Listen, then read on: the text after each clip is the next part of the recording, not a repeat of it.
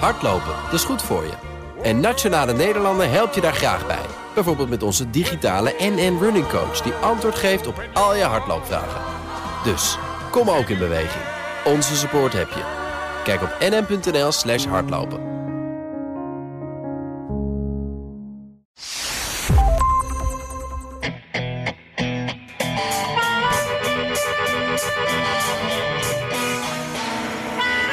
Trump noemde Amerikaanse soldaten losers en sukkels en hij wilde niet naar een erebegraafplaats in Frankrijk omdat zijn haar dan in de war zou gaan. Tenminste, dat schreef het tijdschrift The Atlantic.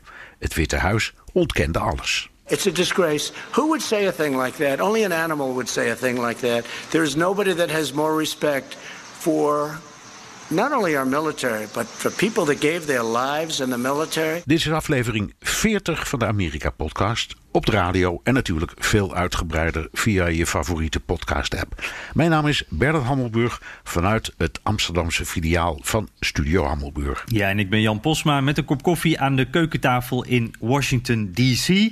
En ja, voordat we het gaan hebben over Trump, uh, eerst een triest bericht, Bernard. Ja, ja, veel te jong is onze collega Amerika-correspondent Freke Vuist ons ontvallen. Ze maakte samen met BNR-oud-correspondent Reinhard van Wachtendonk vanuit Massachusetts de eerste en oudste podcastserie uit de BNR-geschiedenis. Double Dutch.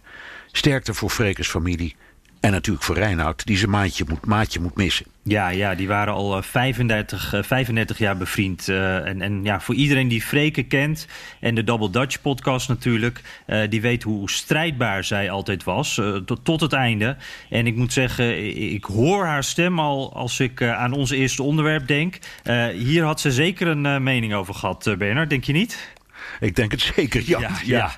Dus uh, af en toe dan denken we even Frekes uh, stem daarbij. Um, want dat artikel uh, van The Atlantic, uh, ja, dat hield de, de, gemoederen hier flink bezig. Uh, eerst ging het over die uitspraken van Trump. Hè. Waarom zou ik naar die begraafplaats gaan? Daar liggen alleen maar losers, zou hij gezegd hebben... over een erebegraafplaats voor de Eerste Wereldoorlog. Trump was ook boos dat de vlag halfstok ging voor John McCain. ook een loser volgens hem. die, die overleden senator die lang vastzat in, in, in Vietnam tijdens de Vietnamoorlog... Um, Trump zei al eerder uh, vergelijkbare dingen over McCain. Uh, dus ja, om eerlijk te zijn, het was een grote rel. Het is een grote rel. Maar mij verbaast het eigenlijk niet uh, heel erg, uh, Bernard. Waarom denk je dat het toch zo'n impact had de afgelopen dagen? Nou, um, het is campagnetijd. En militairen staan dan doorgaans op een voetstuk. Um, en het, is gebruik om te pas en te onpas, zou ik maar zeggen, in Amerika militairen bijna heilig te verklaren. Iedereen die te strijden trekt is een held. Kun je ook wel best wat bij voorstellen hoor. En zeker als ze hun leven laten in die strijd. En dan krijgen ze ook bijna altijd een helde begrafenis. Er wordt enorm uh, bij stilgestaan. Um, en dan, dan krijg je dus de, de, een president die zegt. Um, ja, mensen die zich gevangen laten nemen, zoals John McCain. Alsof hij zich gevangen heeft laten nemen. Hij is neergeschoten als piloot destijds. Mm -hmm. Of mensen die, die uh, het leven verliezen, zoals in de Eerste, Eerste Wereldoorlog en uh, allemaal bij elkaar zo liggen. Dat zijn, dat zijn allemaal losers en suckers. Um, en dat, ja, dat snijdt uh, heel veel Amerikanen, denk ik, door de ziel. Ja. Dus het is, zo simpel is het hoor. Ik, ik vind het ook moeilijk um, te verkroppen als je dat soort dingen zegt. Ik heb er echt moeite mee. Ja, ja en ik, ik denk uh, ja, meer, veel meer Amerikanen. Het, is een, um, uh, het draait hier om de, de opoffering. Hè? Van, je gaat in het leger om, om, omdat je je land wil dienen. Daarmee offer je jezelf op, want je familie ziet je een hele tijd niet. Je doet het voor iets goeds, voor het land. Uh, het, het, heeft dus een heel duidelijk doel. Uh, nou, in de Eerste Wereldoorlog uh, heeft dat de Europeanen geholpen natuurlijk. En, en nu is er inderdaad een president die zegt... ja, wat een onzin eigenlijk. Waarom doe je dit? En dat heeft hij ook nog, dat was ook, zat ook in het artikel, dat, dat vroeg hij ook aan John Kelly, zijn, zijn voormalige stafchef. Toen nog niet trouwens. toen vroeg hij van, toen hij bij het graf van de zoon van Kelly stond, van ik snap het niet. Waarom what's in it for them? Waarom doen soldaten niet dit? En, ja. en dat, uh, ja, dat, dat, past helemaal niet binnen wat, wat wij net beschreven. Wat, wat denk jij? Heeft dit ook impact op die nou ja. Am Amerikaanse militairen? Ja, nou eerst dat laatste. Kijk, het, uh, Trump zelf is nooit in dienst geweest en die heeft tijdens de Vietnamoorlog, toen, toen er nog dienstplicht was, want die is pas in 1973 afgeschaft heeft hij uh, alle bekende trucs toegepast om uh, er niet in te hoeven. Dus drie keer achter elkaar omdat hij student was. En de vierde keer omdat hij pijn zijn rug had. Uh, dus die, heeft, die is met. En dat is typisch zo. Ja, dat wordt vaak mensen verweten. Hè? De elite die zelf niet heeft meegedaan mm -hmm. aan zo'n oorlog. En dan ook nog als opperbevelhebber van strijdkrachten. kritiek hebben op mensen die dat wel hebben gedaan. Even belangrijk. dat, dat, dat moment van die afschaffing van de dienstplicht is wel heel belangrijk hoor. Hmm. Omdat daarvoor kun je zeggen, ja, dat waren ook ongetwijfeld helden. Uh, maar het grootste deel van die 58.000 soldaten die in Vietnam zijn opgekomen. Omgekomen, die zijn niet omgekomen omdat ze zich hadden gemeld als soldaat, maar omdat ze gewoon voor de dienst zijn opgeroepen. Mm uh, en om zijn gekomen op het slagveld. Alles wat daarna is gebeurd, dat, dat is eigenlijk heel anders. Sindsdien is het een beroepsleger. Uh, dus mensen die daarin gaan, die kiezen echt voor een militaire carrière. Uh, daar wordt ook goed voor gezorgd, want het geeft studiemogelijkheden. Dus zo'n, die, die, die krijgsmacht trekt bijvoorbeeld opmerkelijk veel mensen uit wat armere gezinnen en de minderheden. Wat fantastisch is, want ze, ze krijgen daar een topopleiding. Um, en ja, ja ze, moeten, ze, ze, treden inderdaad op voor hun land. Dus tegen die achtergrond is het helemaal raar van uh, Trump om te zeggen: What's in it for us? Als hij kijkt naar het graf van de zoon van een van zijn medewerkers die in een oorlog is omgekomen. Het is heel uh, bijzonder. Hm. dus wat, wat, dat betreft, ja, ik sta ervan te kijken. Heeft het impact? Ja, dat, dat weet je nooit. Er zijn nu geen verkiezingen. Het is allemaal stemmingmakerij. Het heeft met een heleboel andere dingen te maken. Komen we misschien direct nog wel even over te spreken. Mm -hmm. uh, maar uh, dat, er, dat er heel veel uh, over te doen is, dat zag je. En je ziet ook bijvoorbeeld heel veel soldaten en uh, actieve en inactieve gepensioneerde veteranen, noem maar allemaal op, zijn geïnterviewd uh, door, de, door persbureaus en kranten. En dan zie je ook een zekere verdeeldheid. Er zijn mensen die gewoon dik en dun achter Trump blijven staan. Want ik geloof dat driekwart van, van uh, de militairen uh, Trumpisten zijn. Of in ieder geval op Trump hebben gestemd. Die vallen niet zomaar 1, 2, 3 af. Um, en een heleboel anderen wel, die zeggen: Ja, nou, nou springt echt het glazuur van mijn tanden. Uh, hier wil ik niks meer mee te maken hebben. Dus het geeft een discussie ook onder veteranen bijvoorbeeld. Ja, ja ik vond, vond ik ook wel opvallen. Die verdeeldheid, dat zag je wel duidelijk. Dat uh, in, in de reacties, er, er waren op social media veel uh, veteranen die dan reageerden. boos vaak. tegelijkertijd hoor je, lees je, krijg je op andere manieren krijg je militairen mee die zeggen van ja, het, het kan mij niks schelen of ik geloof het gewoon niet. En, en wij, wij, ja, we zijn met hele andere dingen bezig. Die campagne, dat laten we even langs ons gaan. Um, ja, en die, die verdeeldheid, daar vroeg ik me nog wel even vanaf. Dat weet jij vast. Obama was ook niet heel populair onder militairen. Dus daar was ook wel een beetje verdeeldheid. Hoe, hoe, hoe zit dat eigenlijk? Staan militairen normaal gesproken uh, altijd achter hun president? Uh, is daar verdeeldheid? Ja, nou, niet, lang niet altijd. Maar er zijn, er, er zijn presidenten bij wie dat zeker het geval was. Natuurlijk George Washington, de eerste ja. president. Uh, de man van de onafhankelijkheid. Uh, daar, stond, daar stonden de soldaten echt als één man achter. Uh, Abraham Lincoln, wat, voor, wat, wat je je goed kan voorstellen. Want dat was de man die uiteindelijk ja, uh, in de burgeroorlog heeft gewonnen. Maar, maar dat zal dan denk ik wel het noorden zijn geweest, toch? Ik kan me voorstellen, noorden, in het zuiden ja, waren ze misschien niet zo blij met dat, hem. Nee, maar dat waren de winnaars, hè? Ja, ja. Dus, dus en die stonden echt als één man achter hem. Ja. Uh, Thomas Jefferson uh, was er een. Teddy Roosevelt had enorme respect van de krijgsmacht. Dat was ook omdat dat iemand was ja, die hield van die wereld. Uh, die, die was stapelgek op wapens en, en, en op jagen en op allerlei dingen die heel dicht lagen voor het gevoel, zeker toen, van de gemiddelde soldaat. Uh, Franklin Roosevelt natuurlijk, zijn, zijn, zijn neefje die later president werd en die hele Tweede Wereldoorlog uh, moest doorkomen met, met het, het enthousiasmeren van al die soldaten die naar, op twee fronten tegelijk vochten. Ja. Uh, en natuurlijk Dwight Eisenhower, de man van na de oorlog, want die was uh, supreme commander van de geallieerde troepen. Dus die, die werd op handen gedragen. Ja. Niet alleen door Amerikaanse soldaten, maar ook door Nederlandse en door Britse en door Franse. Iedereen. JFK was er een. Die was ook erg populair. Ronald Reagan. was er ook één. En dat kwam omdat Ronald Reagan in de tijd na Vietnam, toen Amerika plotseling ehm, veteranen met de nek aankeek. Dat was echt een enorme tragedie is dat geweest. Toen, toen die mensen die helemaal gesloopt, kapot, vaak gewond, in elk geval ehm, geestelijk er heel slecht aan toe waren. En die werden dan met de nek aangekeken, geïsoleerd.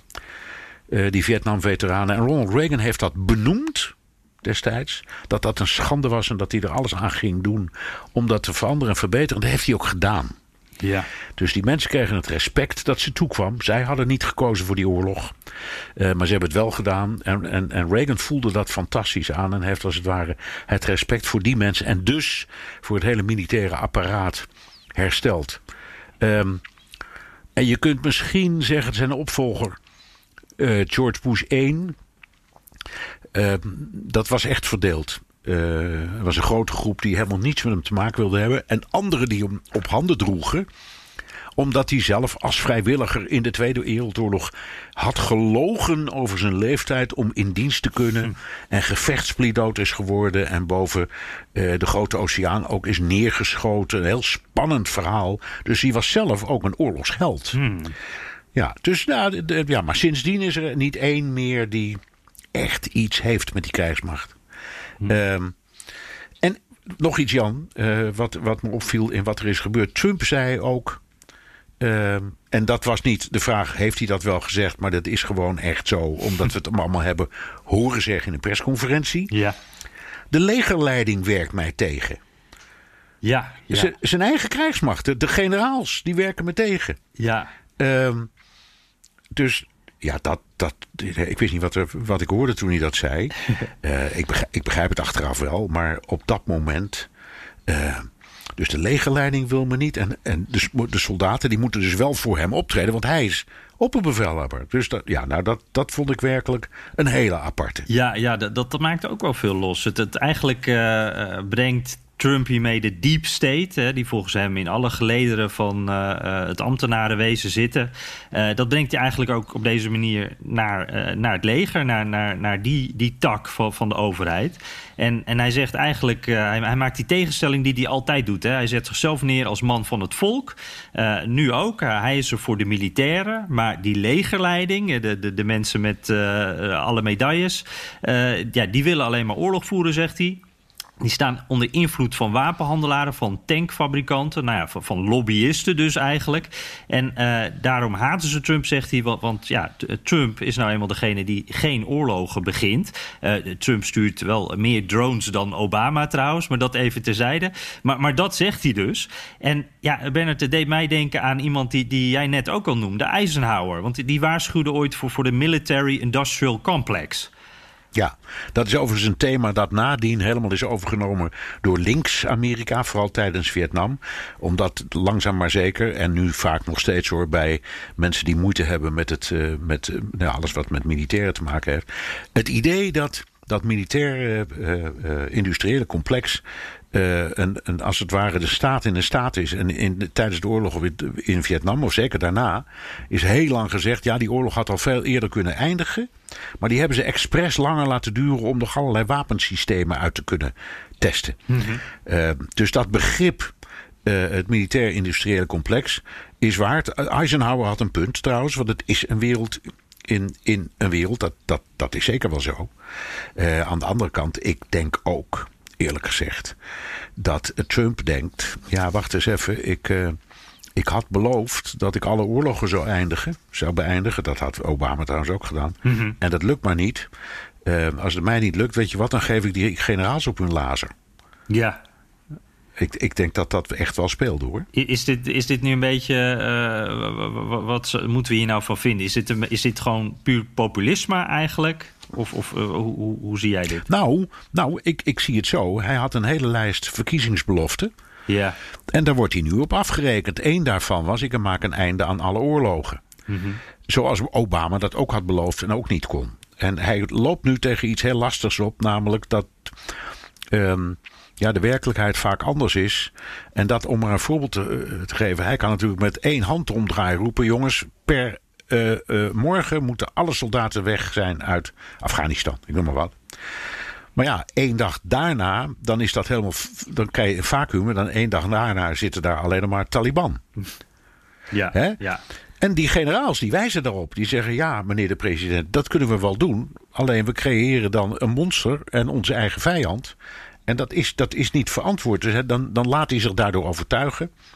Maar hij denkt tegelijkertijd: ja, maar ik moet toch aan mijn kiezers uitleggen. Ik had dit toch beloofd? Ja, ja, en dit is. Ik had het beloofd. Nu kan Ja. hij zeggen: ik word tegengewerkt. Het ligt in ieder geval niet aan mij. Ligt niet aan mij. En de jongens, en zie je, dat is wat jij net ook al zei hoor. Hij kan zich weer heerlijk pro- profileren als de buitenstaander. Die zegt, joh, kijk, zie je. eh, drain the swamp. Nou, ik ben er echt hard mee bezig. Ik zit er tot over mijn oren zelf in. Maar jongens, wat is dat een klus? Ja, ja, ja. dat, ja. Hè? Dat, dat, dat is dan toch ook nog wel. Ja. Ehm alright, Jan. ehm, hoe, hoe landt dit allemaal bij de kiezer? Wat denk je? Ja, precies. Want we hadden het net over de militairen. Maar eh, ja, we willen ook weten inderdaad wat dit, eh, wat dit bij de gewone Amerikanen allemaal doet. En ik moet wel zeggen, het, het viel me op. eh, Biden die zette er meteen groot op in in zijn campagne. Past ook heel goed bij zijn verhaal dit. Hè. Biden zet zichzelf neer als de man van de eer, een man van de empathie. Trump die zet hij neer als de botterik, die dat allemaal mist. Ehm, maar ik heb toch het gevoel dat dit niet heel veel uitmaakt. Eh, wa- want ik merk wel dat eh, Trump-supporters die zeggen sowieso... zoals met al die verhalen, ik geloof het niet. Dit is gewoon fake nieuws. Daar komen ze ook nog wel even op. En ik, ik vermoed, maar dit is koffiedik kijken hoor... dat, dat, dat mensen ook wel een beetje murf zijn. We hebben al zoveel van dit soort verhalen gehad. Eh, dit zeg ik een beetje basis ook op mijn eigen gevoel. Dus misschien projecteer ik een beetje. Maar, maar wat denk jij? Ja, dat is zo. Eh, dit is er weer één. En dan denken ze, heb je hem weer? En morgen praten we weer over wat anders. Namelijk een vaccin of, eh, of, of China dat niet deugt. Of de Europeanen niet. Er komt wel weer een nieuwe, dus deze is zo weer voorbij. Heel, dat is waar. Aan de andere kant, dit raakt wel een hele gevoelige, gevoelige snaar. Want ja, de krijgsmacht is, is in Amerika niet zomaar iets. Ehm, het is een van de weinige landen bijvoorbeeld. Ik noem maar iets. Hè, als er een soldaat is omgekomen ergens. ehm, in een vijandelijk gebied. eh, en zijn lichaam is niet geborgen. dan gaan ze werkelijk. De Amerikanen zijn wat dat betreft heel uitzonderlijk. tot het uiterste om te zorgen dat dat alsnog gebeurt. Ze gaan tot het uiterste om te onderhandelen over gevangenen. Veel verder dan andere landen dat doen. Dus je moet wel erg uitkijken. En ja, is het nou slim om de legerleiding aan te vallen, hè? de chefs van staf? Ehm, terwijl, eh, ja, nogmaals, eh, we zeiden het net ook al, maar op het moment dat Trump zegt, nou is het mooi geweest, dan knipt hij met zijn vingers en dan is er geen oorlog meer. Of dan zijn in één keer alle troepen uit Japan terug. Of uit Duitsland. Dat kan hij doen, als hij dat wil. Ja. Ja, Maar je zegt dus eigenlijk, want die legerleiding die heeft de argumenten de, om niet die oorlogen meteen te stoppen. Da- Daar, daar moet Trump ook wat mee doen, zeg maar. Hij kan wel die legerleiding de schuld geven, maar uiteindelijk eh, ja, zijn, is er gewoon een realiteit. Die Ja, ervoor tuurlijk. zorgt En het gaat, het, gaat niet alleen om die generaals. In mijn ervaring is dat politici sneller om oorlog roepen dan generaals. Want generaals veel beter beseffen wat het betekent. Hè. Het kost mensenlevens. Zij moeten dat uitleggen aan de nabestaanden. Dus generaals zijn niet zo snel geneigd tot oorlog. Dus dat is een algemene observatie. Maar hij heeft daarnaast ook bondgenoten.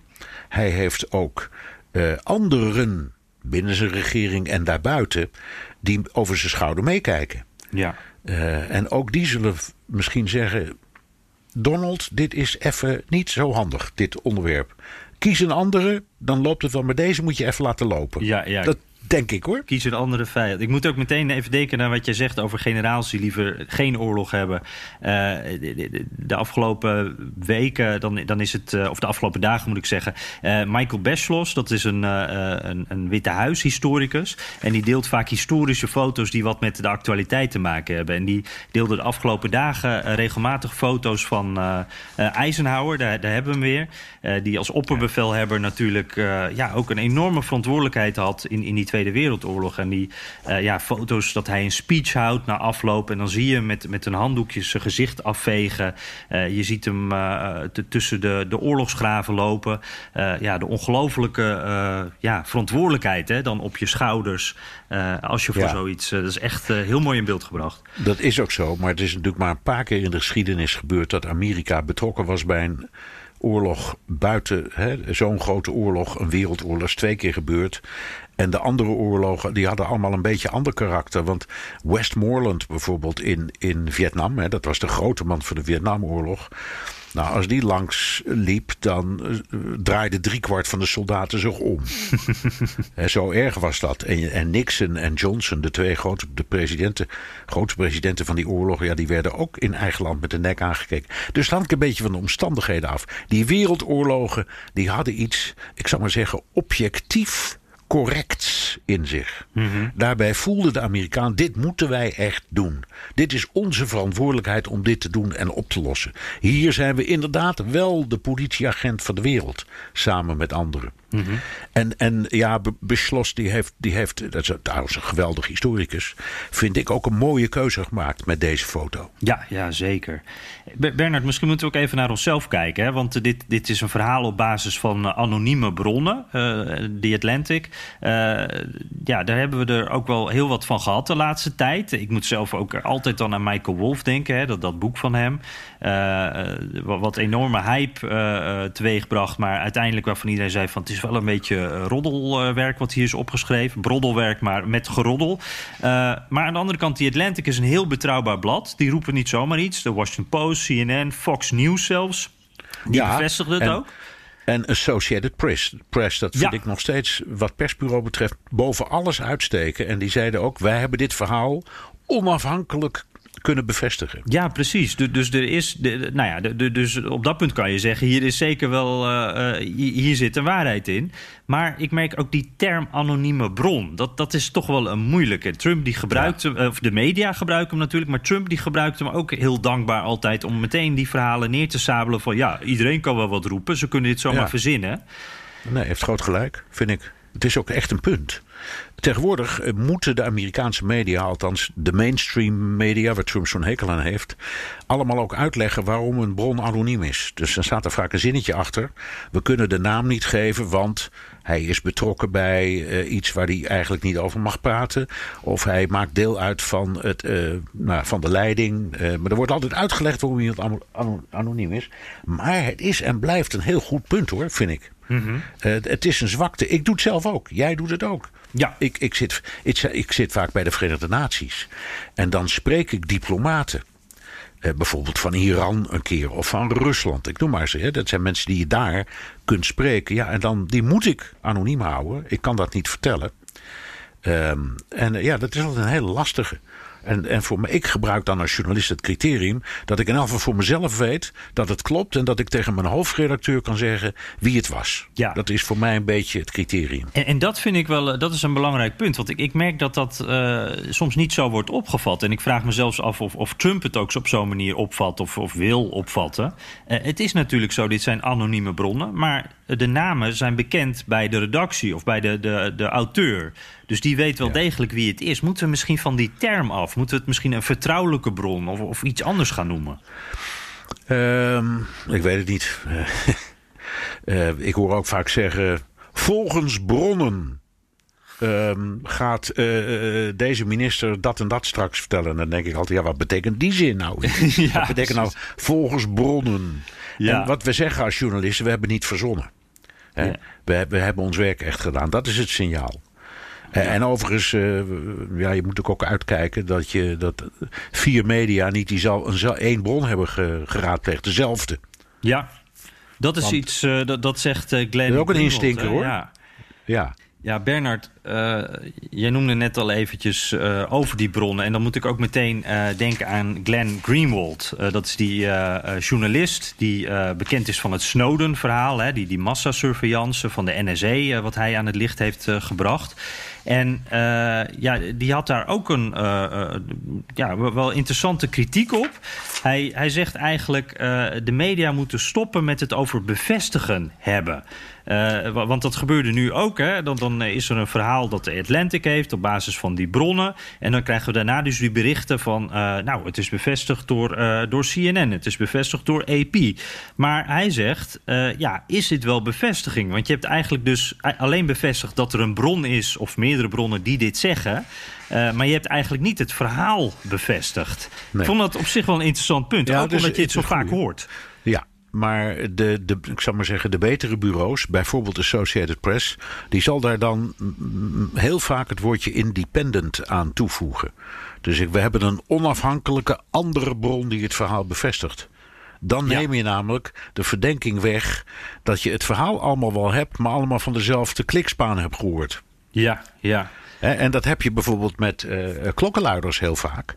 Is één klokkenluider. En die, die praat met eh, de New York Times eh, en daarna met NRC Handelsblad en daarna met de Frankfurter Allgemeine. En dan lijkt het alsof al die media apart een verhaal hebben, maar het heeft steeds dezelfde bron. Daar moet je inderdaad ontzettend voor uitkijken, want dan weet je gewoon niet of het waar is. Ja, ja. En eh, dat denk ik ook inderdaad. En, en, en eigenlijk tenslotte even over dit onderwerp ook. Hè. We hebben zoveel eh, van dit soort anonieme bronnen gehoord. En dat is denk ik ook een reden dat mensen er dus een beetje moe van zijn ook. En, en waarom eh, Trumps kritiek ook wel aankomt daarop. En we zijn eigenlijk toch op het punt aanbeland dat die types als Mattis, Kelly, John Kelly, de, de oud-stafchef... daar wordt van gezegd dat zouden mogelijk de bronnen kunnen zijn. Of dat soort types in ieder geval. Maar dat namen moeten eigenlijk nu gewoon naar voren stappen. Toch in plaats van dit anoniem te doen. Dat is denk ik de enige manier waarop dit soort kritiek nog echt impact kan hebben. Ja, maar dat gaan ze niet doen. Eh, denk aan eh, Watergate, dat is toch eh, een beetje het oerverhaal met Deep Throat. Ja. Ehm, dat bleek de gefrustreerde nummer 2 van de FBI te zijn, die eigenlijk nummer 1 had willen wezen. En die dus in die geheimzinnige parkeergarage eh, verhalen lekte over wat er allemaal gebeurde eh, aan Woodward en Bernstein. Ja. Ehm, die hebben dat toen overigens wel heel uitvoerig met hun hoofdredacteur overlegd. En die wist ook wie het was. Maar het was maar één bron. Dat is nog veel lastiger. En dat, ik zeg het omdat dat ook raakt aan een ander punt. Als iemand, zoals nu in het verhaal van Trump, zegt hij, was op een, hij wilde niet naar een begraafplaats in Frankrijk omdat eh, het regende en dan kwam zijn haar in de war. En bovendien, hij zei: waarom zou ik naar een begraafplaats gaan eh, met losers en suckers of eh, soldaten uit de Eerste Wereldoorlog? Wat heb, wat, waarom zou ik dat doen? Ehm, op, da- op dat moment is zo'n verhaal, ja, dat, dat heb je dan gehoord. Iemand heeft dat gehoord, iemand klikt daarover. Maar je kunt het eigenlijk pas opschrijven als je het hoort van heel iemand anders die ditzelfde verhaal ook heeft gehoord. Ja. En dan moet je zelf in elk geval, jij en ik, tegenover in dit geval Mireille van Ark, onze hoofdredacteur, kunnen zeggen: We hebben dit en dit verhaal opgediept. En we kunnen niet vertellen van wie, maar hier, jij eh, krijgt nu, bij wijze van spreken, verzegeld wel onze bronnen. Dan heb je het goed gedaan. Elke andere vorm is eigenlijk niet goed. Ja, ja. Ja. En we doen het makkelijker. Ik bedoel, in, in parlementaire verslaggeving, joh, je hoort niet anders. Al die parlementaire verslaggevers die horen dan in de wandelgangen dingen. Zo noemen ze Ja, het ook. ja. Of, of bij de patatbalie horen ze dingen. Hè? Waar al die, al die Kamerleden en, en ministers even vaak naartoe rollen. Waar al die camera's en microfoons en opschrijfboekjes klaar liggen. ja. Ja, Ik, ik vind eh, hier in de Amerikaanse pers eh, zie je nog wel eens eh, de omschrijving: een persoon die bekend is met de gedachtegang van. ja. Dat vind ik altijd zo'n mooie omschrijving. Ja, Dan denk ik altijd: ja, zou, zou dat je, die persoon zelf niet zijn? Het zou ook kunnen. Ja, dat, Ja, ja, dat, ja. dat- ja, ja, ja. Nee, maar dat, ook dat is zeker. Eh, Ja. er, zijn, er zijn ook wel verhalen, ik kan ze zo snel niet verzinnen. Maar er zijn eh, eh, verhalen geweest waarbij bijvoorbeeld presidenten of premiers of ministers zelf zijn gaan lekken. Hm. Omdat het zo, zo uitkwam. En ja, kijk eens naar Nederland. Hoe kan het dan dat zo'n regeerakkoord altijd stevast uitlekt voordat de regering het zelf eens is? Of het jaarlijkse gedoe met 's lands begroting. Dat is een nationale sport geworden. Wie heeft hem het eerst? Terwijl er officieel een embargo op zit. Dus die dingen gebeuren. Dat ga, ga je ook niet veranderen. Ja. Nee. Hey, Er ook, is, is- er is nog een ja. criterium, Ja. denk ik nu. Is het waar of is het niet waar? Dat is ook heel belangrijk. Die is Ja, best dat- belangrijk. ja. Dat klinkt heel suf, maar eh, als, als het waar is, dan blijkt ook meestal wel dat het klopt. Mhm. Op, dan blijkt op een bepaald moment dat het klopt. En dat dat is ook een hele belangrijke. Maar daar, daar hebben we hier, en dan ronden we hem ook af voor, want ik blijf hier wat te lang over uh, hangen. Maar uh, daar hebben we hier wel een, een ingewikkeld punt. Hè? Want het Witte Huis ontkent het. Uh, ik geloof iets van 15 of misschien inmiddels nog wel meer mensen in het Witte Huis zeggen ook van het, het, klopt niet. Dus Trump die zegt van nou 15 mensen die zeggen dat het niet zo is. En, en iets van vier die zeggen, die ook nog anoniem zijn, die zeggen dat het wel zo is. Ja, maar, maar, maar, ik denk dat geen van die mensen erbij was. Ja, daar dat weten we niet. Daar in hè? Frankrijk. Huh. Of misschien wel één, maar de meeste niet. Dus Ja. kijk, als, als, als iedereen die van hem hoort dat het niet waar is, dat gaat. Het is hetzelfde. Dan is hij ook de bron voor een heleboel mensen om hetzelfde te zeggen. Zijn woordvoerder, een minister, eh, een, een, een, een senator die, eh, die hem helpt. Die zijn er ook allemaal niet bij geweest. Die horen van hem dat het verhaal niet klopt. Ja, en anders was het heel druk eh, daar in Frankrijk. Anders in het kamertje van Trump. Ja, zo is het. Jan, Goed. Ja. ehm, er zijn eh, boekenkasten volgeschreven over eh, Donald Trump. Hmm. Ehm, dan kun je, ik denk dat er zo langzamerhand een Trump Library kan worden opgericht. Alleen, maar, alleen maar boeken over hem. En, Ja. en maar één door hem, trouwens. Eh, de New York Times heeft het zelfs over duizenden titels. Dat is wel veel hoor, trouwens. Maar het zou me niet verbazen. Ehm, en toch wist Trumps voormalige ritselaar Michael Cohen de aandacht te grijpen met zijn nieuwe boek Disloyal. Ehm ik heb een beetje eens te klooien met de vertalen, maar ik denk dat Ja. trouweloos, dat is een woord dat bestaat. Of ontrouw kan ook. eh, dat het dat betekent. Nou, veelbelovende titel. Wat staat erin, Jan? Ja, ja, ja, ja dat, dat wordt nog wat voor de vertalers. Ja, eh, we- het lekt allemaal al een beetje natuurlijk. Eh, en dan zeg ik lekker, maar dat wordt natuurlijk naar buiten gebracht. Eh, Trump die zou zich eh, negatief hebben uitgelaten over zwarte mensen. En dan echt structureel, eh, in, heel veel gevallen. Eh, Nelson Mandela wordt dan als voorbeeld genoemd. eh, die geen goede leider zou zijn geweest. Maar eh, ook eh, eh, zangers, eh, binnenlandse, poli- binnenlandse politici, alles. Eh, hij heeft het ook over de shithole countries weer. eh, waarbij hij zich dan afvroeg: eh, noem eens één land dat door eh, een, een zwarte leider eh, wo- wordt geleid eh, waar het goed mee gaat. Eh, nou, eh, we, kregen ook nog eh, een, een anekdote die, die, die ook niet zal verbazen. Trump die haat eh, Obama. Nou, dat hadden we al een beetje eh, meegekregen. Eh, Ja, maar, dat mag ik zeggen, ja. ja, maar eh, ook wel mooi. Hij huurde een nep-Obama in. Een faux-Bama, wordt hier dan eh, mooi gezegd. Eh, om te kunnen ontslaan, dat zit zo. Eh er was een filmpje eh, dat Trump heeft laten maken toen hij nog eh, zakenman Trump was. was in 2012. Dat zou tijdens de conventie dat jaar te zien zijn. En dat, dat zou dan een, een, een parodie eigenlijk zijn op Trumps reality show, The Apprentice. En je ziet daarin dat, dat Trump, Trump eigenlijk die, die acteur van achter gefilmd de les leest en uiteindelijk zegt you're fired. Dat is een catchphrase. Dat ging uiteindelijk niet door, want die, die, die conventie die werd eh, ingekort eh, door eh, slecht weer, een orkaan die eraan kwam. En ik heb ook begrepen dat het Romney-team, wat toen natuurlijk dat allemaal leidde, dat dat, die vonden dat allemaal niet zo erg dat dat niet doorging. Eh, maar in ieder geval, dus dat filmpje, dat kreeg gelijk heel veel aandacht hier. Het stond al die tijd op YouTube, maar dat, dat, dat maakte veel los. En eh, ook natuurlijk zijn bewondering voor Poetin. Dat was ook iets wat eh, eh, regelmatig, of ja, hier heel veel in de media genoemd wordt. En dan dat verhaal ook met die eh, eh, Moskou eh, Trump Tower die er zou moeten komen. Dus Trumps zakelijke belangen. Dus ja, ik, we hebben het allemaal weer zitten bekijken. Het was natuurlijk smullen. Maar tegelijkertijd denk ik ook, ja, wat moeten we hier nou weer mee? Het Ja. zoveelste boek. En we weten dat deze man ook niet echt betrouwbaar is, hè, die Nee. Michael Cohen. Nee, dat kun je wel zeggen. Sterker nog, hij werd betaald om onbetrouwbaar te zijn. ja, precies. Ja, Ja, namens de president, voor de president. Ja, afkoopsommen in cash aan mensen te betalen. Ehm, en inderdaad, hij zat ook eh, eh, achter die onderhandelingen over, dat, die, dat Trump-gebouw in eh, Moskou. Dus hij, speelde een dubieuze rol, wat overigens best mag. Want ja, dat, dat, zo werkt het nou eenmaal. Maar ja, hij, hij schrijft het in de cel. Ja. Ehm, hij is veroordeeld eh, wegens fraude, eh, liegen tegen het parlement. Dat laatste, eh, dat is, vind ik nog altijd een beetje dubieus. Maar fraude, dat is zo'n, dat is, laten we wijzen, dat is gewoon een objectief ding. Hè? En Je hebt dat gedaan of niet gedaan, nou ja. Ehm, op, opportunist. Hij liet, hij liet Tr- Trump vallen als een baksteen, terwijl ze waren echt, nou ja, door dik en dun jarenlang. Ehm, en hij, ja, hij wil natuurlijk toch een beetje als heilige de geschiedenis ingaan. En hij, ik ben ervan overtuigd dat hij het geld goed, kan gebruiken. Ja. Eh, wa- wat me overigens afvraagt, er, er, zijn regels tegenwoordig. Dat iemand die gevangen zit, dat hij niet eh, meteen zijn memoires mag verzilveren. Ah. Ik weet niet hoe het zit bij deze hoor. Misschien mag het wel, omdat dit. Nou, ik heb wel begrepen dat hij... eh, hij heeft daar wel ruzie over gemaakt. Want dat stond volgens mij in- zijn, zijn deal... of in, in, nou, in ieder geval wat met hem was afgesproken. En hij is daar dus tegen ingegaan en heeft gezegd... ja, het mag wel. En, en uiteindelijk brengt hij het nu uit. Dus ik neem aan dat het dan mag Ja. ook.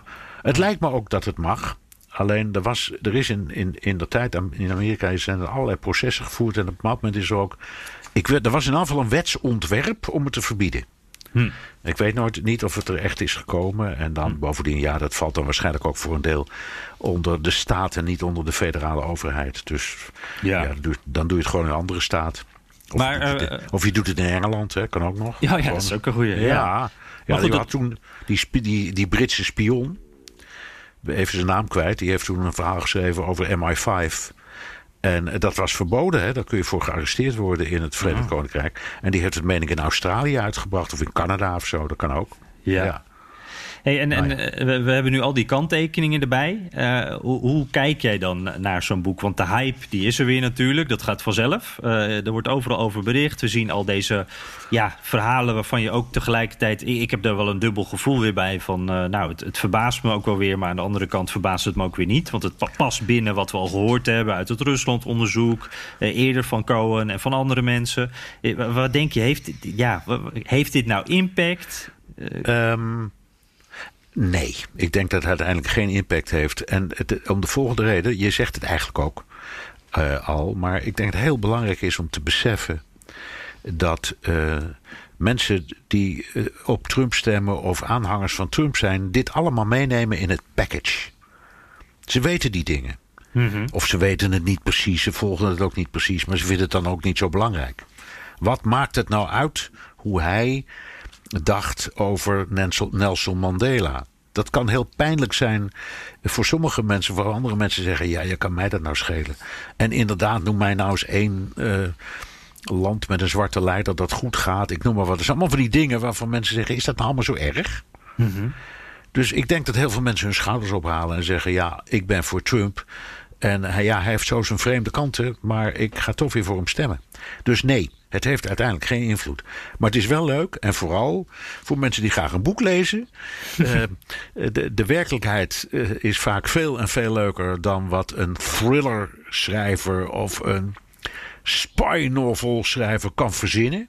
Dit Ja. is veel, veel, veel leuker. Ja, Dus, dus non, ja. non-fictie kan het, kan het winnen van, van fictie. En het is ook, je, ja, je leest een soort script van een speelfilm. Dus het is gewoon spannend leesvoer. En vooral, laten we eerlijk wezen, voor dat handjevol gekken die, eh, die die dingen allemaal volgen zoals jij en ik.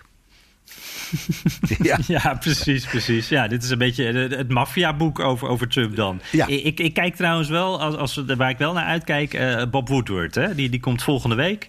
En eh, daar staat dan eh, de, de inhoud van de brieven tussen Trump en Kim Jong-un zouden daarin staan. Daar ben ik wel heel benieuwd naar. Ik ook. Ik ook. En ehm, we weten er iets van, omdat er zijn een paar dingen gepubliceerd hè, destijds. Ook, ook door het Witte Huis en ook door ehm, ehm, de regering in Pyongyang. Dus niet alles eh, is onbekend. Maar we zijn natuurlijk vooral bekend naar ja, wat, wat dan eh, door velen een soort van eh, ja, wonderlijke liefdesaffaire Ja. eh, ja, dan, dan, dan niet verkeerd begrijpen, maar echt mannen die op de een of andere manier iets met elkaar hebben of hadden. In elk geval Trump met Kim. Andersom Ja. betwijfel ik dat zeer. Ik denk dat, dat Kim Trump vo- volkomen door heeft en had.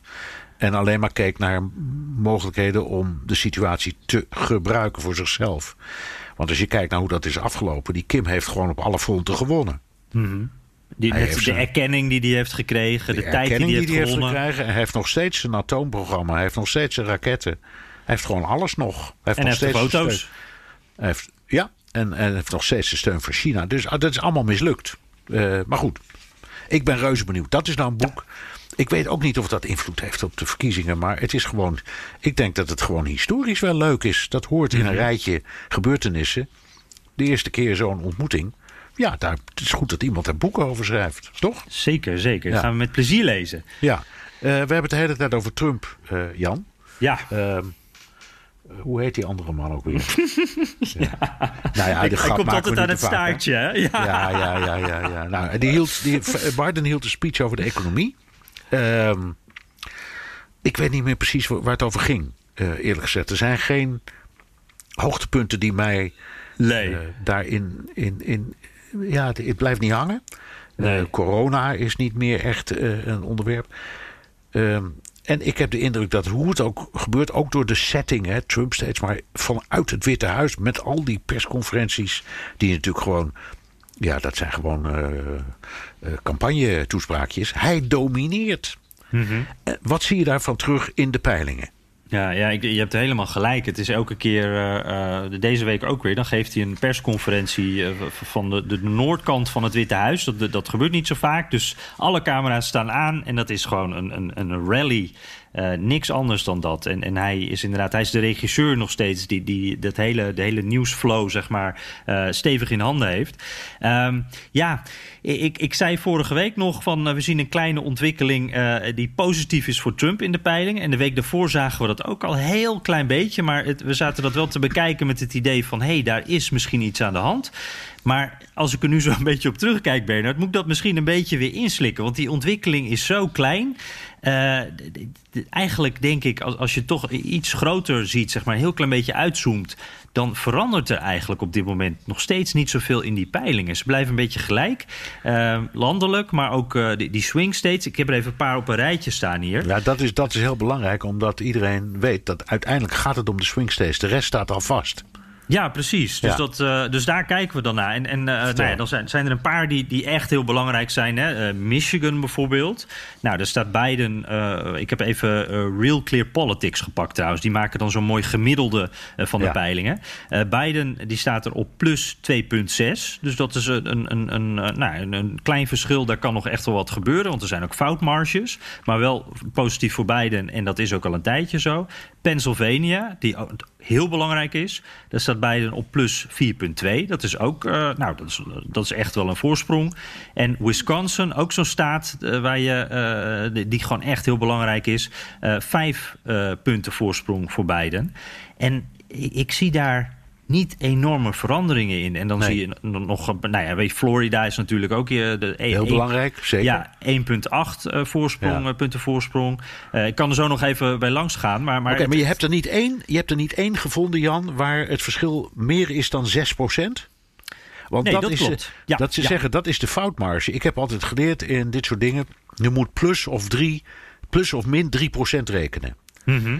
Dat, dat, en meestal achteraf, als je het narekent, klopt dat ook. Hè? Want ze roepen vaak die pijlbureaus, die snappen er niks van. Maar als je die foutmarge goed toepast, valt dat vaak reusachtig mee. Eh, maar er is er dus niet één. Je hebt in de swing states niets gevonden waarvan je kan Nee. zeggen... daar steekt Biden nu echt met kop en schouders boven eh, Trump uit. Nee, nee, nee, nee. Het is echt eh, max 5 eigenlijk wat Ja. je nu ziet. En, Ja. Dus het is eigenlijk nog behoorlijk spannend. Wat we ook al trouwens even vastgesteld hebben. Maar eh, het is dus ook wel iets. We hebben die conventies nu zo eh, gehad, allebei. En, en dat heeft volgens mij toch niet echt invloed gehad. Nee, heeft weinig opgeleverd. Ja, het wachten is gewoon op de debatten. Ja. De- daar, moet je, eh, daar, moeten ze, daar moet één van de twee gaan pieken. Mhm. Eh, en als dat lukt, wordt dat de winnaar. En misschien gebeurt er nog wel wat leuks in de campagne. Maar goed, wanneer is het eerste debat? Nog deze maand al. Eh, ja, 29ste dacht ik. Ik was, eh, dat komt wel heel snel dichterbij. Nou, dat, Ja. dat is echt een moment. Dan eh, gaan we weer met. met ja, nou, jij Vierkante gewoon- oogjes. Nee, met vierkante ogen, ja. Nou ja misschien, Ja. Ben ik daar, misschien ben ik dan weer gewoon eh, thuis in New York. Weet nog niet precies. Maar in ieder geval, dat zijn de momenten waar we Ja. echt eh, naar uitkijken. Jan, Waarbij, ja, ja, je hebt nog één Ja. dingetje daarbij trouwens. Want in, twee, twee- sorry, in 2016 was dat eigenlijk ook, dachten we ook eh, van dat wordt het moment. Maar Clinton die won die debatten. En eh, nou, dat we maakten er ook weer niet zoveel uit. Dus we gaan het zien. Dat klopt. Ja, en er zijn heel veel voorbeelden waar het. Nou ja, Hi- Hillary en, en, en Donald ook. Waar het net op het randje was. En dat je denkt, het gaat de ene kant op, het gaat de andere kant op. Ja. Ehm, maar goed. er zijn ook momenten geweest van landslides die niet werden verwacht. Dat de ene kandidaat de andere compleet verpletterde. Terwijl je dat in de peilingen helemaal niet zag aankomen. Hè? Uh, Denk aan Nix, Nixon, zijn herverkiezing. In 49 staten won die. Nou, dan, moet je echt wel, dan moet je echt wel wat kunnen hoor. ja. ja. Jan, uh, uh, nu begint het echte werk pas. Want uh, heb de luisteraars vragen. Heb jij de postzakken bij de hand en de, ja. postzegels, de postzegels keurig afgeweekt? ja, precies. Voor de buurjongen, toch? Voor de buurjongen, ja. ja. Ja, we moesten weer een beetje... Uh, we moeten kiezen. Dat is het gewoon. De buurjongen heeft weer echt een hele goede dag voor zijn verzameling. Ehm, we beginnen met een brief. nou, het is eigenlijk een e-mail. Maar goed, uit jouw stadje, Bernard. Jan Bakker uit New York. Um, nou, een hele mooie eh, e-mail stuurde die. Ik pak er even uit. Uh, Bernard maakte een opmerking waar ik het niet helemaal mee eens ben. Hij zei: De nieuwe president is de keuze van het volk. Maar als je kijkt naar de uitslagen van 2016, is dat niet helemaal het geval. Want als ik me goed herinner, ja. won hij uiteindelijk met een klein verschil. Uh, ja, dit gaat over die popular vote eigenlijk. Ja. Hè? Ja, dus hij, zegt van, moeten we het daar niet over hebben, over dat electoral college, dat gekke systeem? Ja, nou doen we nog een keer. Ik vind het heel goed. Even heel snel, want het kan in een minuut. Um, het, het, Amerikaanse systeem is zo dat je 500 en uh, wat is het? 38, 38. 38 kiesmannen uh, kiest. Je, je, kiest dus niet op een president, maar voor een president. Uh, op, op de verkiezingsdag. Die stemmen die gaan dan, die worden vertaald in kiesmannen en dat is per staat. Uh, en die 538, dat komt overeen met de, 500, met de 435 leden van het, huis, van het Huis van Afgevaardigden plus 100 senatoren, dat is 535. En dan nog drie vertegenwoordigers van uh, plekken zoals uh, Washington, Washington DC en zo. Dus een paar plekken waar ehm, wel een vertegenwoordiger voor is, maar die verder niet mee kunnen praten.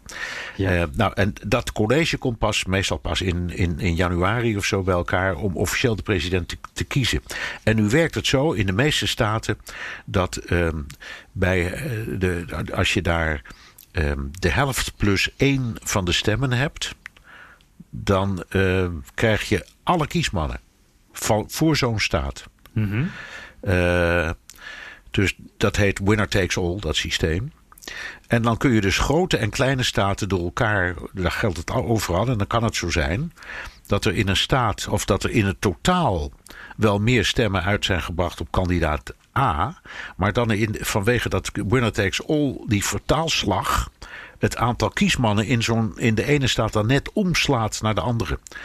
Dus, dus als het evenredig was, dan zou Hillary gemakkelijk hebben gewonnen. Want ze had 30.000 stemmen meer. Maar in ja, zo'n, nog wat meer, geloof ik. Ja, misschien zelfs nog wel meer. Maar in zo, misschien 300.000, ik weet niet meer. Maar in ieder geval heel veel. Um, het kan ook wel eens goed uitvallen, want, want John Kennedy heeft destijds gewonnen met, met maar 180.000 stemmen meer. Ja. Um, en toen viel het net goed met die electoral vote. Dus het kan ook goed uitkomen, maar het kan ook fout uitkomen. Ja, ja, ja, ja, ja. Nou, dan moeten we het inderdaad nog maar eens een keer. Uh, je legt dat uh, in, inderdaad in korte tijd dit uh, echt vreselijk ingewikkelde systeem uit. Moeten we het maar een keer wat langer over hebben. Um, Jan Bakker die, die luistert trouwens op de fiets. Als hij fietst van de Upper West Side naar Mid-East NYU. ja, en ik weet niet, jij weet hoe je dit uitspreekt, denk ik. Langone, Langone. Dat is een ziekenhuis volgens mij. Toch? Ik denk dat Langone is, maar ik ken het niet. Maar oh, is, nou. Misschien is hij arts, weten we niet. Maar hij woont, vlak, hij woont vlak bij mij in de buurt. Dus er moet achter te komen zijn. Ja, precies, precies. Upper West Side. Zo. Je kan in ieder geval uh, lekker, uh, lekker fietsen daar uh, tegenwoordig. Ja. Omdat er wat minder auto's zijn. Melvin van der Stel. ha heren, jullie volgende podcast zal zijn net voor die ene belangrijke dag 9-11. Ik ben erg benieuwd waar jullie destijds waren in 2001... en wat voor invloed dat heeft gehad en nog steeds heeft in Amerika. Zijn New Yorkers wantrouwend tegenover de waarheid rondom 9-11... gelet op de verschillende conspiracies? Oei, dat zijn verschillende vragen tegelijk. Ja. Ik was in een garage in Amstelveen waar mijn auto een servicebeurt had. Dus ik weet het nog precies. En ik was net geland uit New York. En was dus bij de eerste toen ze weer gingen vliegen, ben ik meteen teruggegaan. En toen heb ik met, uh, toen hebben we met een ploeg, onder andere met mijn zoon, een jaar lang daar gefilmd. Elke dag. En daar, en daar een documentaire serie van gemaakt. Die heette Aftermath. En die is eh, destijds ja, de hele wereld uitgezonden. Dat was een ontzettend uh, mooi project. Um, dus ik weet precies, maar ik was er niet bij op, op het moment dat het gebeurde. Waar was jij? Ja, ik, ik, uh, ik liep in Groningen uh, over de vismarkt. En dat was net mijn eerste week college aan de Rijksuniversiteit in Groningen. En ik deed toen geschiedenis. En, en ik, ik weet nog dat er stond een groepje mensen bij een tv-zaak. Daar stonden een paar tv's buiten. En die stonden te kijken. En toen zei iemand: er is een, een sportvliegtuigje in het Empire State Building gevlogen. En toen dacht ik: oh, nou ja, dat zal wel. Dat is al en, eerder gebeurd. Ja, ja dat, dat, was een ander verhaal eigenlijk. Dus dat, uh, en later, uh, toen ik dus, uh, nou ja, dat, later kwam dat hele verhaal natuurlijk naar, naar, naar boven. En toen, ja, toen, toen gingen alle colleges ook de dagen daarna over dit onderwerp. En ik denk dat dat voor mij is dat achteraf wel de reden geweest dat ik Amerikanistiek ben gaan studeren. Ja, dus, dus voor jou verpletterende indruk, letterlijk en figuurlijk. Bij Absoluut. mij ook. Bij Ja. mij ook. Het is, je, ik zei altijd, daarvoor hadden we het over voor en na de oorlog. En daarna hadden we het over voor en na 9-11. Ja. Dus dit is zo'n marker die in ieders hoofd zit. En uh, da, wat die betreft, die, uh, ja, die conspiracies. Um, ja, dat is wel een beetje zo. Het is altijd zo. Er zijn ook nog altijd mensen die, die denken dat het verhaal over de moord op Kennedy niet klopt. Mm -hmm. um, en het verhaal over uh, 9-11, daar zullen, ja, daar zat van alles achter. Hè? Misschien wij wel omdat we. ja, nee, maar er zijn, er zijn de meest vreselijke verhalen over hebben daarover de ronde gedaan. Dat zal wel zo blijven. Maar ja. het, het rapport destijds van die commissie, dat was echt heel goed hoor. En heel dik, dat, dat, weet ik nog. En heel dik, die hebben dat, dat onderzoeksrapport was echt heel goed. Daar ontbraken dingen, achteraf zijn weer andere dingen gebleken. Maar het was echt wel heel goed. Hm. En ook heel leerzaam. Ja, dus. Hm. Uh, Even, even nog heel, heel kort hoor, want jij, bent, jij kent die stad zo goed. Heb je het gevoel dat er, uh, is het een beetje naar de achtergrond verschoven in New York? Of, of leeft dit onderwerp nog steeds? Nee, het is naar de, achter, het is naar de achterkant geschoven, achtergrond geschoven. Er is één ding, er zijn dingen die je eraan herinneren. Bijvoorbeeld bij mij boven de flat, we hebben het ook wel eens gehad als we uh, onze podcast opnamen... of als ik uh, daar BNR De Wereld presenteer... Mm -hmm. um, er hangt elke dag vanaf, ik denk een uur of tien tot uh, einde van de middag, een helikopter boven. Niet alleen boven mij, verschillende helikopters die hangen stil boven een groot deel van Manhattan en de andere wijken. Dat is sindsdien. Hmm. Dus dat zijn, dat zijn elke keer dingen waar denk je, oh ja, hey, verhip. Ja. Nou ja, en, en je weet, ik kijk uit op het nieuwe gebouw, de vervanging van uh, het World Trade Center. Weliswaar heel ver weg. Maar, ja, dus ik word er ook heel veel aan herinnerd. Ja, ja. ja dus het is gewoon, dat is, wel, het is wel een beetje een monument ook voor wat er is gebeurd. Maar nee, Absoluut. mensen lopen er niet meer dagelijks over na te denken. Echt niet. Nee, oké. Okay. Uh, een leuke vraag in ieder geval. Uh, Scuba Chris via Twitter. Weer genoten van de podcast. Uh, hij zegt, zij aan mijn keukentafel, geen moestuin hier. Ja, dat is die Japanse moestuin weer, Bernhard. Ja, met ja, die aardappels. Ja, daar komt hij weer. Ja, ja. We erin. Bonsai. Oh nee, ook geen bonsaiboompjes. Ja, ja. Nou, hij heeft een prangende vraag. Wordt Texas een swing state? Als Texas naar de democraten gaat, dan is het toch eigenlijk meteen klaar? Uh, nou ja, dat is ook wel zo, want het is nou, helemaal klaar. Ja, want de grootste staten wat inwonerstal betreft zijn Californië, Texas en New York. Als die alle drie uh, blauw worden, dus democratisch, ja, dan, dan, dan heeft de tegenkandidaat wel een probleem. Um, ik heb nog even gekeken op, je hebt allemaal van die kaarten hè, met van die ingekleurde vlakken. En daar staat inderdaad Texas niet meer helemaal rood, maar roze. Ja, dus neig, neigend naar uh, republikein, maar nog niet zeker. Het lijkt me spannend. De, Ja. laatste keer, de laatste keer dat het is gelukt om Texas weg te rukken uit zijn traditie... was onder Ronald Reagan. Want tot dat moment waren het altijd democraten. En daarna nooit meer. Dus het zou wel wat zijn, zeg. Ja, ja, ik zag ook in, een, in, in die peilingen één puntje verschil. Uh, nou ja, ik, we, we hebben Ja. al heel vaak, uh, hebben we het, uh, niet wij, maar in het algemeen wordt dan gezegd van... Oh, het gaat nu misschien wel gebeuren, maar het, het is, ik, ik ben benieuwd. We zullen het zien. Ja. Denk jij dat, dat vraagt, vraagt Chris ook nog... heb je de indruk dat Bush misschien nog Trump zal aanvallen? W. Bush dan? Ja, ja. Uh, Als nee. Texaan. nee, ik denk dat hij zich op de vlakte houdt. Dat heeft hij tot nu toe consequent gedaan. Mhm. Mm -hmm. Ik vind dat het hem siert. En ik denk dat de hele familie Bush uh, zich distancieert van wat er allemaal gebeurt. Ja. Ik, vraag me, ik vraag me af of ze stemmen en op wie. Maar goed, dat gaan ze ons toch niet vertellen. Ja, ja, ja. Nou, ik geloof vorige keer toen hadden we in ieder geval Barbara Bush. En, en ik dacht dat ook over W, er werd er wel die hebben wel gezegd van... nou, we hebben niet in ieder geval uh, op Trump gestemd. Maar op, hoe, wat dan wel? Het was niet dat ze dan ook meteen zeiden... we hebben op de Democraat gestemd. Op nee, maar ze kunnen, ook, ze kunnen ook niet stemmen. Ja, ja precies. Ja. Nou goed, uh, even kijken. Marie, uh, Marlieke van den Tillaar uit Baltimore, hier uit de buurt. En die reageert op, uh, ja, leuk, die reageert op de vorige aflevering. ik, Marlieke, het was een hele goede mail. ik, ik vat hem even een beetje samen, of ik citeer even een stukje. Ik denk dat jullie te makkelijk voorbij gaan aan het feit dat witte Amerikanen bijvoorbeeld decennia lang vermogen hebben kunnen opbouwen door het kopen van huizen. Dit gaat over de ongelijkheid in Amerika. Ja. wat voor zwarte Amerikanen niet of nauwelijks mogelijk was tot het eind van de 20e eeuw. En door de generaties heen hebben van goede banen. In theorie zou onderwijs zwarte Amerikanen dan alsnog uit die armoede moeten kunnen halen. Maar als je bijvoorbeeld naar de public schools kijkt hier in Baltimore, lopen die qua kwaliteit en, bekostiging ver achter op de wittere scholen. Uh, hogere mate van segregatie noemt ze dan ook nog. Uh, en ze wijst ook nog op de war on drugs en de gevolgen voor zwarte Amerikanen die bijvoorbeeld door marihuana bezit uh, jaren achter de tralies verdwijnen en vervolgens dan moeilijk een huis kunnen huren. Ja. Um, ja, allemaal terechte punten. Ja, ik kan het alleen maar onderschrijven. En eh, ik geloof niet dat wij beweerd hebben dat het anders was. Uh, onze redenering was: uh, zwarte Amerikanen zijn er vaak, als je naar hun families kijkt, langer dan de witte Amerikanen. Ze zijn echt helemaal verankerd in dat land. En hoe kan het toch dat het na al die eeuwen nog steeds niet is gelukt om op hetzelfde pijl te komen. Mhm. En je, je kunt zeggen, nou ja, omdat ze van, door, bij van alles worden buiten gesloten. Zoals inderdaad het kopen van huizen en ga zo maar door. Dat is allemaal waar. Maar tegelijkertijd uh, zegt Marlieke hier ook: ja, het onderwijs wil maar niet lukken. En dan zeg ik: en waarom dan niet? Waar blijft dan, in dit geval de staat Maryland? En die zegt: het is per morgen afgelopen. Ja, ja maar jij zegt eigenlijk: gewoon, waarom veranderen ze die regels niet? Nee, waarom gaan ze zeggen ze niet? Het is wij, wij constateren dat bij ons de zwarte gemeenschap achterloopt.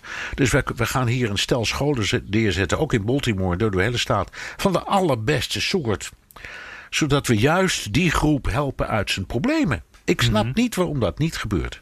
Nee, dus Het, het, het, ik, ik, ben, ik, ik, ik hou gewoon vast aan ja, het, het feit dat uh, ja, die gemeenschap kan het voor een heel groot deel niet doen. Maar er gebeurt ook geen moer om het vooruit te helpen. Maar aan wie ligt dat dan? Want het gaat om geld, toch? En je hebt die arme buurten, die kunnen niet zoveel betalen aan die scholen. Dus blijven die scholen slecht. Dat is het systeem wat het ook tegenhoudt. Dat is waar. Zeg nou. jij dan, uh, daar moeten staten tussen springen? Of er moeten staten uh... tussen springen, zeker. Ja, ja. ja, ja. Nou, dat, is veel mak dat is veel makkelijker dan het allemaal uh, bij het Witte Huis en het, en het congres deponeren.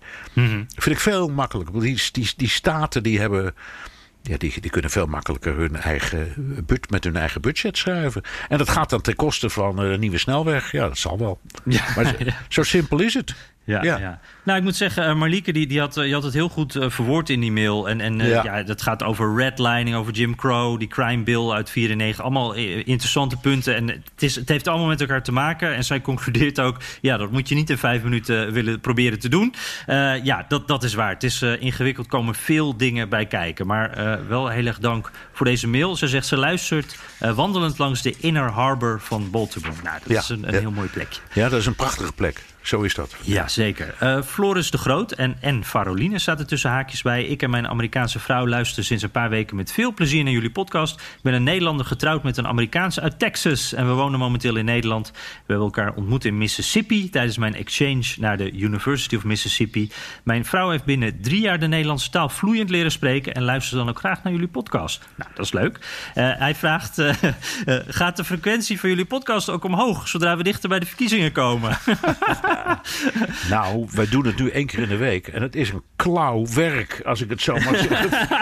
Floris, het is niet... Het is, het, en we hebben ook nog al onze andere dingen en programma's. En Jan heeft zijn krant. En ik, ik moet BNR De Wereld elke week nog in elkaar zetten. En columns moeten we maken. Dus ik zou niet weten wanneer.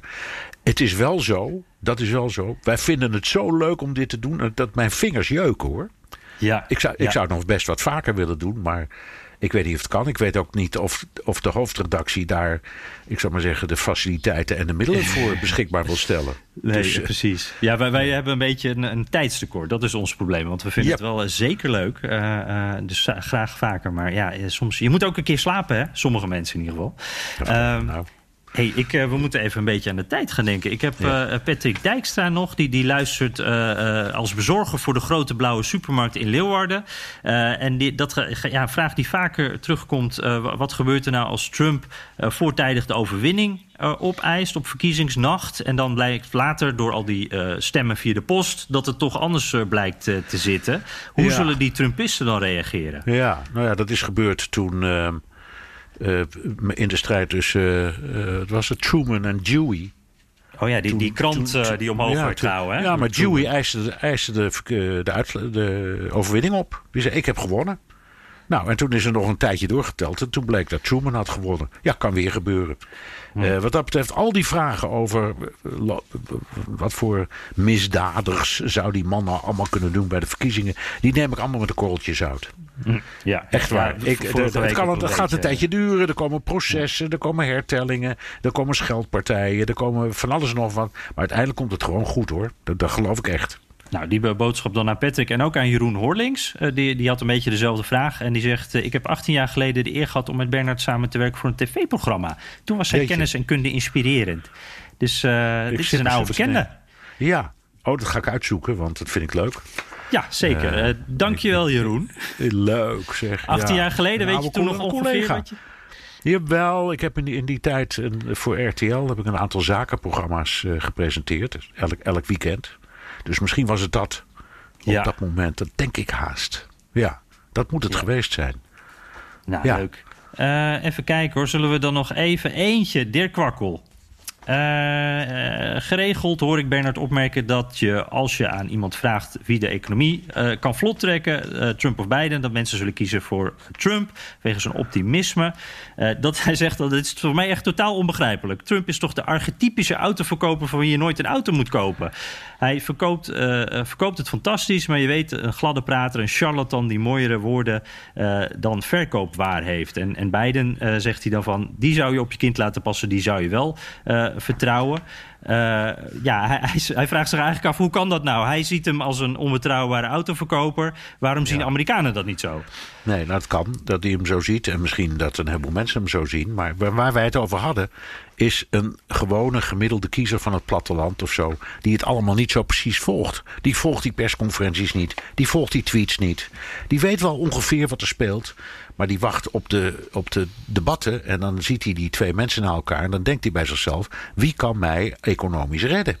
Mhm. En dat is belangrijker dan of ik hem vertrouw of niet vertrouw. Of dat het een beetje loesje persoon nou, maar, maar het heeft of een wel beetje met... een softie of zo. Dat maakt niet uit. Maar vertrouwen zit daar dus wel in. Want ze vertrouwen Trump dat hij dat kan leveren. Ja, dus dat, uh... Ja, maar misschien heb je daar wel een loesje autoverkoper voor nodig. In plaats van zo'n keurige ja, meneer. Ja. Die krijgt ook wel eens wat voor elkaar. Ja. Ja, dat is wel inderdaad, want het gaat er ook vaak om. Trump die zegt dan eigenlijk ook vaak mijn kwaliteiten als zakenman. En dat is ook dus niet volgens de regels spelen. Die zet ik in om Amerika beter te maken. Dat is de, de filosofie eigenlijk. Ja, een dat heet het, hoe heet hij? Een tra transactiepresident. Ja, ja, uh, ja, ja, ja, inderdaad. Hey, en, uh, er was nog een, een, tweede vraag. Wat is Antifa eigenlijk?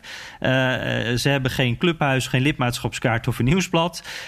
ja, wat is dit nou? Ja, ik, ik, moet zeggen, dit is een van mijn frustraties een beetje, Dirk. Want ik, ik zie heel vaak, zie ik Antifa inderdaad... dat dat wordt beschreven als, een, als wel een club met een lidmaatschapskaart... en, en, en, en mensen met, met een ledenbestand en dat soort dingen. Maar het is echt een paraplu-term...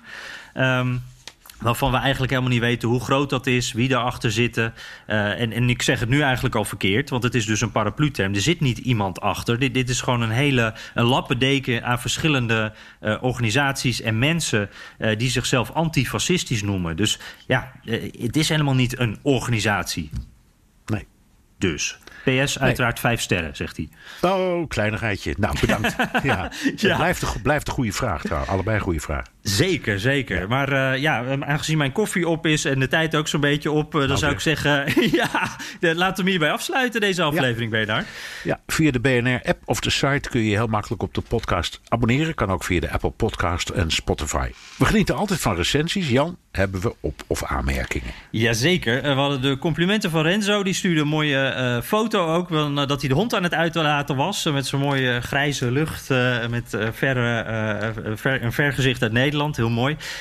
Jeroen van Nierop die stuurde een wat langer berichtje. ja, de pyromaan die bij de brandweer werkt is de titel. Is Donald Trump zo niet momenteel als beste te omschrijven? Hij heeft er toch alle belang bij dat de rellen voortduren. Meer olie op het vuur, plunderingen. en zou de democratische kant niet volop moeten inzetten op geweldloos protest. Uh, stille marsen en dat soort dingen. Ja, dat zou kunnen. Het is wat uh, Kelly en Colin Conway ook zei hè, toen die rellen begonnen. Ja. Ja. zijn, zijn medewerkster die zegt, ja, dat is helemaal niet slecht hoor voor onze campagne. Dus hij heeft ja. gelijk. Ja, precies. Ja, ja, en een mooie omschrijving uh, van de pyromaan. Ja.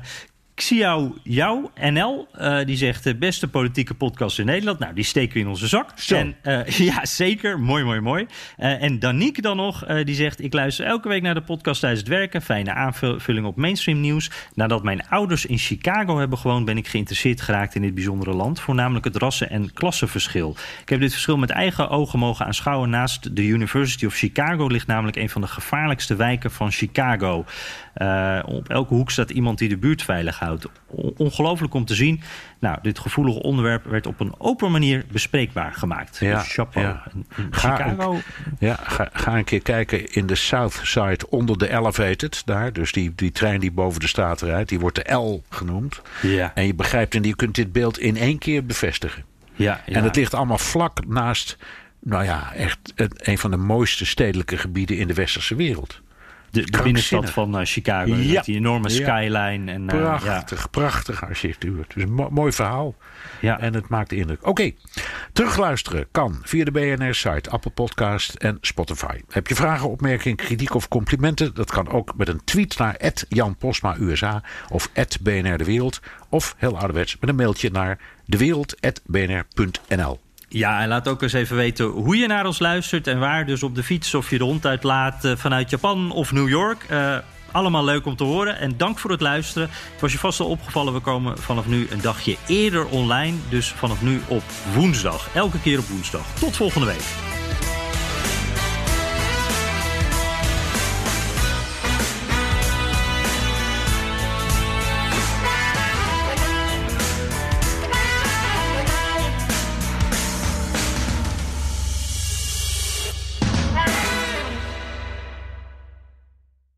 Business Booster. Hey ondernemer, KPN heeft nu Business Boosters. Deals die jouw bedrijf echt vooruit helpen. Zoals nu, zakelijk tv en internet, inclusief narrowcasting... de eerste 9 maanden voor maar 30 euro per maand. Beleef het EK samen met je klanten in de hoogste kwaliteit. Kijk op kpn.com businessbooster. Business Booster.